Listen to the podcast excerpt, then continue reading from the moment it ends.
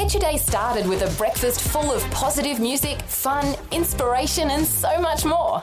Rise and shine with Felon DJ. Weekday mornings on Vision. realfaith.org.au. I was convinced that there was something powerful about the words of this book that were different from words of other books that I had read. So the next day, my dad came and gave me this Bible. And this time, I was fully convinced about the reality of God. Of course, I knew that I had just had some kind of an experience, but I, I wanted more. I wanted to know this God. Welcome to Real Faith. Conversations about the impact faith has on our lives and the challenges we go through, helping us today and giving us hope for tomorrow. That's real people, real life, and real faith with Eric Skattebo. Once again, our guest is Pastor Luis Cabral. He was born in Angola, moved with his family to Portugal when he was 10 years old, as we heard last time. And then as an adult, he eventually moved here to Australia in 2009. So we're going to hear more of his story today. Welcome back to the program, Pastor Cabral. Thank you, Eric, for having me. Glad to have you back with us. And as we heard last time, you shared that amazing story of how your father came to faith in Jesus Christ. And you were 18 years old, and it sounded like you just weren't really into it. You were kind of respected your father that he was into all this faith, going to the top of mountaintops and praying to God, but that wasn't for you.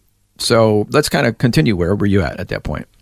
I could not deny the fact that things had changed in my life, in, in the life of my mom and dad and our family.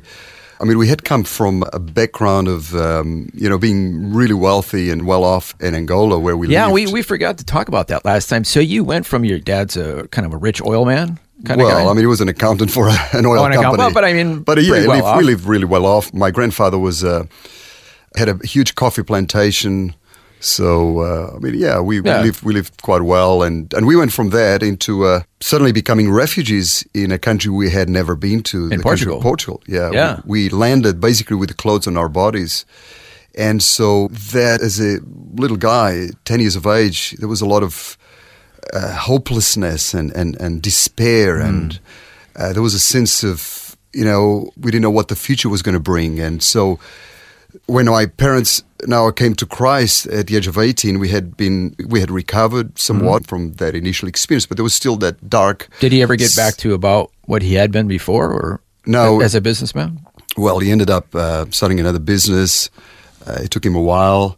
But there was that sense, uh, something that never left us from that experience of Africa, that sense of hopelessness and that sort of dark cloud that we always felt was over us. And but suddenly, as my parents came to Christ, there was this hope, and So that your was mother did as well. yes, absolutely. My dad, Because it sounded like initially she was a, a little bit more skeptical about it. my mom, my dad, yes, my my sisters, they all came to faith in Oh, Christ, them. and they were they started. Is it, was that from that tent meeting? Yes, absolutely. All of them. All of them. Oh, wow. Yes.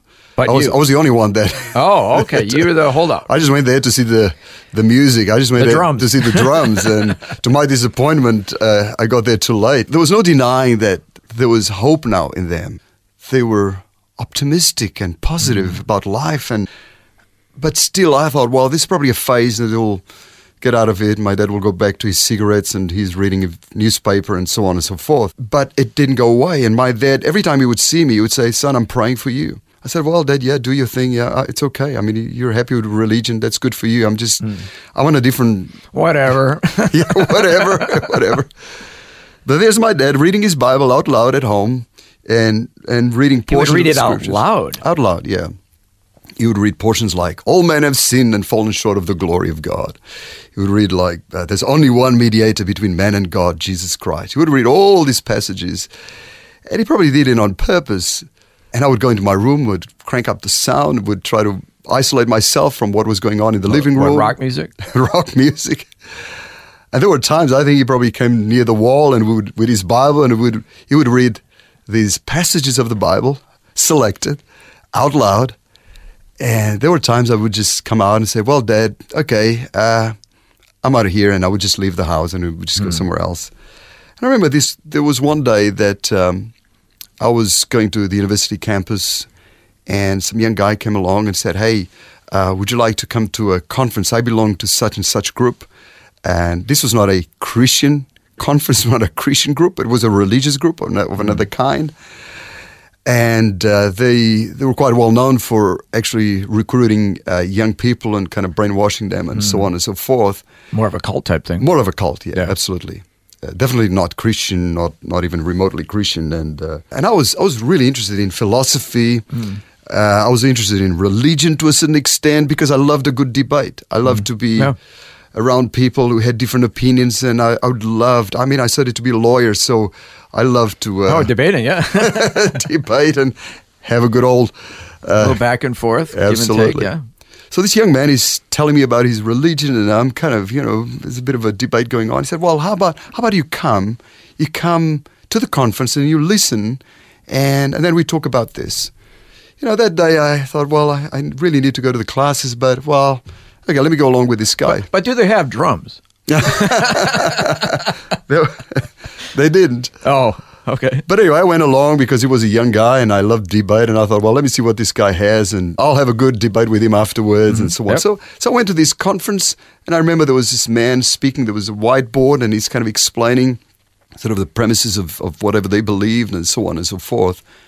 And suddenly I had a really strange experience as I was sitting there. Suddenly, all these words, all these scriptures that my dad is reading out loud at home, suddenly it was as if I could stop hearing what he was saying. And my mind was flooded with all these scriptures. And to the point that this was so overwhelming that I stood up and I said, Excuse me, sir, can I please say something? Wow, right in this Right in the conference. conference. Yeah. And the man stopped and looked at me and said, uh, Yes, young man, um, can I help you? Uh, he said, Can I please say something? He said, Yes, go ahead. And when I opened my mouth, and for the next hour, Hour? hour, I, I looked at my watch and, and, and it was exactly an hour. All that was coming out of my mouth were these scriptures that my dad kept reading out loud at home. So I found myself saying, For all men have sinned and fallen short of the glory of God. There is only one mediator between man and God, Jesus Christ. And oh, there's just scripture after scripture after scripture after scripture. This was a completely supernatural experience. Now, was this because you knew he was contradicting what your dad was saying? Was that the idea? I'll be honest with you, I had no idea what he was even saying. I mean, I, I, I would I would always be up for a, a debate, but this was different. I would never interrupt something, a conference that was going on. In fact, it was it felt supernatural because hmm. it was as if I was outside of my body, actually looking at myself, saying, "Excuse me, sir, can I please say something?" And that went on, and, and when this whole thing kind of subsided, I looked at my watch, and exactly an hour had passed. I was never interrupted. And right at the end, the man looked at me and said, It's very interesting what you've said to us today, young man. Can you please come here tomorrow and tell us some more? Wow. By the time I was, I was so overwhelmed with what had happened, I didn't even know what to say, and and nothing of what I said had actually started in my mind or my thinking prior to that moment was all that I said was just the scriptures that my dad kept reading out loud at home. I was scared. I was overwhelmed. I said, "Excuse me, sir, I, I don't even know enough for myself," and I left. And I thought, I thought, well, I don't even believe this stuff. What, what have I done? Yeah, I'm, I'm curious. You know, if you don't even believe it, why did you feel so compelled? Absolutely. That's that's the question I asked my father when I got home. So you didn't even understand what you were doing. Absolutely not. Wow. I got home and I and I found my father again that night. There he was with his Bible out, open and reading it out loud. And I said, Dad, please stop. That there's something strange about that book. Hmm. My father looked at me and said, What what what do you mean strange?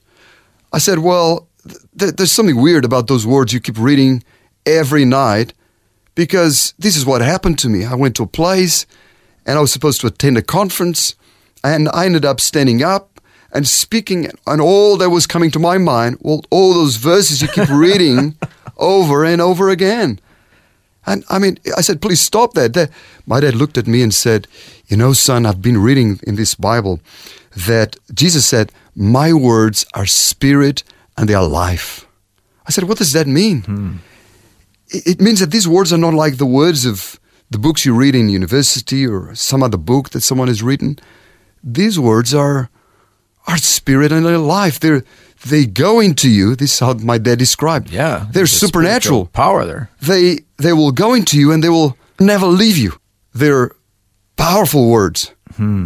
I said, I cannot deny that. My dad said, you know, I will buy you one of these books, and I want you to read it. I wasn't ready for anything, but I, I said, okay. I, I was convinced that there was something powerful about the words of this book that were different from words of other books that I had read. So the next day, my dad came and gave me this Bible, and uh, the moment I looked at it, I just, from that moment onwards, I just had this hunger and this desire to find out more about the author of the book and, and what this book was all about and what was so powerful about those, those words. And um, within a short while, I eventually agreed to go to this little church where they were now meeting. And, uh, and this time I was fully convinced about the reality of God. Of course, I knew that I had just had some kind of an experience, but I, I wanted more. I wanted to know this God. Now all my defenses and all my intellectual um, ideas were kind of put aside, and and my pride and and my resistance and and I, I was thinking, well, if, if there is really a God, if, if if this God is really real, like my dad is saying, then it wouldn't be even logical for me to put him away from my life. If he's real, let him. Well, I'll I'll invite him. I'll say, well, sh- show yourself to me. Kind of like what you saw your dad do. Exactly, exactly. So I remember that uh, night was 14th of April, and was a Friday night. Was I remember this man, this preacher, preached a great message, and I could hardly wait for him to end the message because I, I really wanted to respond to the message and invite Jesus into my heart, and that's what I did that night. And that was the most powerful the hmm. day of my life, the turning point of my existence when he came into my heart. Our guest today, once again, is Pastor Luis Cabral, who is sharing with us his life journey and about growing up in Portugal. Next, we're going to find out the incredible way that the Lord completely changes the direction of his life. All that and more when we return right here on Real Faith. Looking for resources to grow your faith? Check out Vision Christian Store with books, movies, audio CDs, DVD resources, and more. Plus, free delivery on orders over $50. See visionstore.org.au. You're listening to Real Faith conversations with real people about how God works in their lives. If you want to know more about integrating faith into your life, our website is realfaith.org.au. Just go to the website and you'll find helpful articles about the impact faith can have on your life. Once again, that's realfaith.org.au. Welcome back. I'm Eric Skattebo, and now we have the conclusion of our two part conversation with Pastor Luis Cabral, who's been sharing with us his international life journey. Before the break, we heard how God had been working in his life. Now we're going to hear how God radically changes the direction of his life. I was studying still to be a lawyer in those days, and uh, I, understood right from the outset that this was not a, a religious exercise that I was going to have to incorporate into my life, that this was a relationship. Yep. And so, right from the outset, I said, God, I'll spend with you an hour every day. And in those days, I was really busy. I was doing my law degree. I was working. I had a little job with an insurance company. And I, I lived uh, outside the capital city of Portugal, Lisbon. And I had to, you know, it was a bit of a long drive every day. So I would come home really late. But I, I had promised that, that I would never uh, go to bed without spending an hour with God. And, and many times I would just wake up in the middle of the night because I had been on my knees and talking to God and had gone to sleep and, and so on. And I was about 19 years of age. Um, one night I come home and um, I did exactly that. I read my Bible and I started talking to God and, and I just dozed off in, into sleep. And in the middle of the night I woke up and and there was this noise in my room and in those days I you know I still had all my books and the bookshelves and I thought uh, everything had collapsed because it was a really loud noise. Hmm. And I woke up and so I was was fully alert and I was awake. Hmm. And at that moment in I was alert and I wasn't asleep. I was having a dream. I was awake, and I heard an audible voice in my room, hmm. and I felt this presence that was so. Uh, oh, it's hard to describe. But I felt like I was not even going to leave to be able to tell anyone about that experience. God was in my room, who was majestic, powerful, great. How can I describe that that presence that I felt? And and I heard an audible voice that at that moment, and and I'm I'm wide awake, I'm alert, and the voice said, "I'm coming soon." What holds me are people that have never heard my name, and I want you to go and tell them that I'm real, that I love them. I am coming soon. I was absolutely scared. I was absolutely overwhelmed. I stood up and I, I tried to run from my room. Couldn't even find a switch, and, and I was so nervous. Even even now, as I'm sharing it, I'm still hmm. reliving Yeah. a, a little bit of that that moment. And I ran into my parents' room. They were also brand new Christians, as I've just mentioned. And, and I opened the door, and my my dad said, "What's happening?" I said, "I said, Dad, God is in my room." my father said, "God is in your room." I said, "Yes, God is in my room." My father, he said, Did he say something? I said, Yes, Daddy. I, I heard this voice saying, I'm coming soon. What holds me are people that have never heard my name. I said, Dad, is it okay if I if I never become a lawyer, but instead I go and tell people that God loves them, that He has a plan for their lives? My dad said, Well, he's, he's That's not a gonna- lot of tuition out the window. but but my dad's not ready to argue with God. He said, "Well, if God said, then I guess you have to do it." wow. And after I've talked to them a little bit more, and I become a bit more calm, and they said, "Okay, all right, okay, go back now to your room." And This is and in the middle okay." of the night. In the middle of the night, and I said, "Dad, there's no way I'm going back to that room. God is in that room." and here's a 19 year old young man jumping into the into their parents' bed and saying, "I'm not leaving here." I'm, Just like the younger days. Absolutely. I said, I'm not leaving here because God is in my room. It was such a a, a life defining experience with God. Um, so powerful, so so real. I, I was never able to shake that off and and and that's the calling on your life. that's absolutely the calling of my mm. life. And I, you know, it took a it took a, a man, a funny skinny man with a, a funny accent to come all the way from his country of origin to come to Canadian? to yeah, Canadian man, to come to our country and tell us about Jesus. Said, Lord, if if that's what it takes for people to know Jesus, I'll be that man. I'll be that skinny man with a funny accent, going somewhere in the world.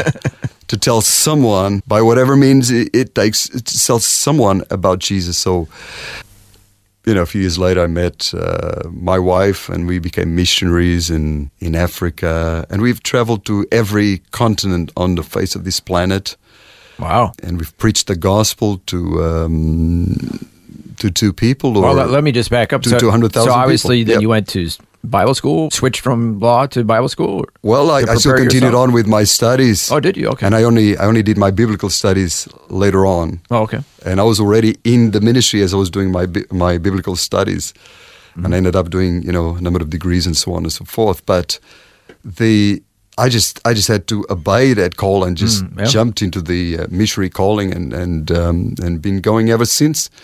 And then years ago, the Lord spoke to me about the uh, ends of the earth, and hence Australia and being here, the uh, furthest parts of There the was world. this other country in between that we might want to mention, though. oh, I lived in New Zealand. I lived in Yep. New Zealand. Uh, Across the ditch. across the ditch. You know, I love New Zealand. Lived in New Zealand for many years, for twelve years. Pastored And, there.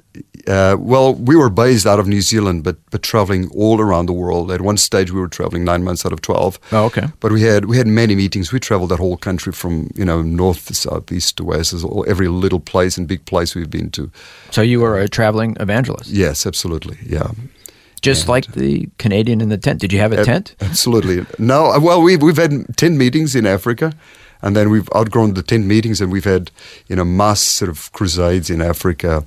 Uh, but you know, God is into that one person. It's not just about the crowds. It's that one Yep, person yep. that will respond to Him. That will, in sincerity, will cry out to Him, and and God will move heaven and earth to get the gospel preached to that one person. So it's never about the crowds. It's about every individual, every person on the face of this planet that God loves so much. Any challenges when you stepped out in faith? I'm Well, thinking about when you initially went out there. Any apprehensions? Oh, absolutely. We were in different scenarios where we were in war. Uh, we, we went through wars. We went through areas that were um, where Ebola virus was present, and uh, Wow. people's people at the border said, "Well, I guess we won't see you back this way." And we we were then Ebola infested Wow. sort of areas. We witnessed wars. We went back to Angola, the country where I was born, and um, I was born on the fifth of October, and we had a crusade exactly in that same city on the sixth of October, and preached. And there were maybe 30, 40,000 people at the meetings. And I was able to preach to my own countrymen, and uh, So Angola had changed over the years from Yeah, when you were kind of kicked out of there. Absolutely, but but the war lasted. So when we went there, there was still war. Oh, yeah. So we had the very first gospel crusade ever in the history of that country, and this was at a time when the warring factions were in conversations, and United Nations were there, and we just saw an opportunity. Went there. We we did a big crusade, and when we finished the crusade, they went right back into war, and we were stranded. We were stranded Really? for many days, and we had bullets flying over our heads and bombardment. We were right in the middle of it. I hate to say it, but it was kind of taking you back to your childhood. Absolutely. We saw atrocities and all kinds of uh, calamities. How'd you get out? Well, I mean, we th- this is this is interesting. Uh, here's another story. I mean, we were we were right in the middle of the war, and uh, we were in a little place on, on just on the floor with surrounded with mattresses. Not that it would keep the bullets from coming through, but just the noise of the bombardments was so Hmm. Yeah, intense. yeah. And my mother in Portugal was was praying for us, and obviously we had a lot of anxiety. And this one night, she she just woke up in the middle of the night and she looked and she saw a man standing at the foot of the bed in bright clothes. And this man in bright clothes, my dad was sleeping next to her. He never heard a thing, he never saw a thing. He was just snoring away. Yeah. and my mom saw this angel. She said he had bright clothes and he, he spoke these words. He said, Don't fear for the lives of your children because the road where they walk is paved with the hands of my angels. Hmm. And it's interesting that right through that whole time, as when we were in Angola, we were we were just quoting Psalm 91. Lord, we thank you that you shall a thousand may fall at our side, ten thousand at our right hand. No evil shall come near us. You shall give your angels charge concerning us. They will uphold us in the palms of their hands. And as we're saying that, you know, thousands of kilometers away, my mom has this hmm. visitation, this being in bright Yeah. clothes that spoke to her and said, "The road where they walk is paved with the hands of my angels." And we we managed to get out of the place where we were, and we have video of that. Hmm. And and there's bodies everywhere. There's cars that have been exploded, houses have been exploded, and, and not a bullet had touched our car. We got in the car, we're praying as we were driving through the militia. They're looking at us, and we're driving in the middle, right through the middle of the militia. And uh, at one point, we had a, um, a rocket-propelled grenade launcher pointed at us, but but they never launched it. And we Wow. we drove 600 kilometers, just sustained by the hands of God's angels. Just right out of the country then. Yeah, uh, well, we went to the airport, about 600 kilometers north, and we got to the airport. There was a plane about to Oh, leave. okay. Yeah. By now, the fighting had started right at the airport, Oh, wow. And we left the car there. Uh, I would like to say that it's still there today, but it's not there. Someone would have used it. But as we are walking on the tarmac towards the plane, there's there's bullets flying, and we got out of there. Thank God by a tremendous miracle. So there's lots of uh, interesting. Just one of the many stories you have. Yes, Unfortunately, we're going to have to stop it right there because we've run out of time yet again. You have so many stories to tell, but we should say that currently you are the pastor of Australia for Christ Church on the east side of Melbourne. How's that going?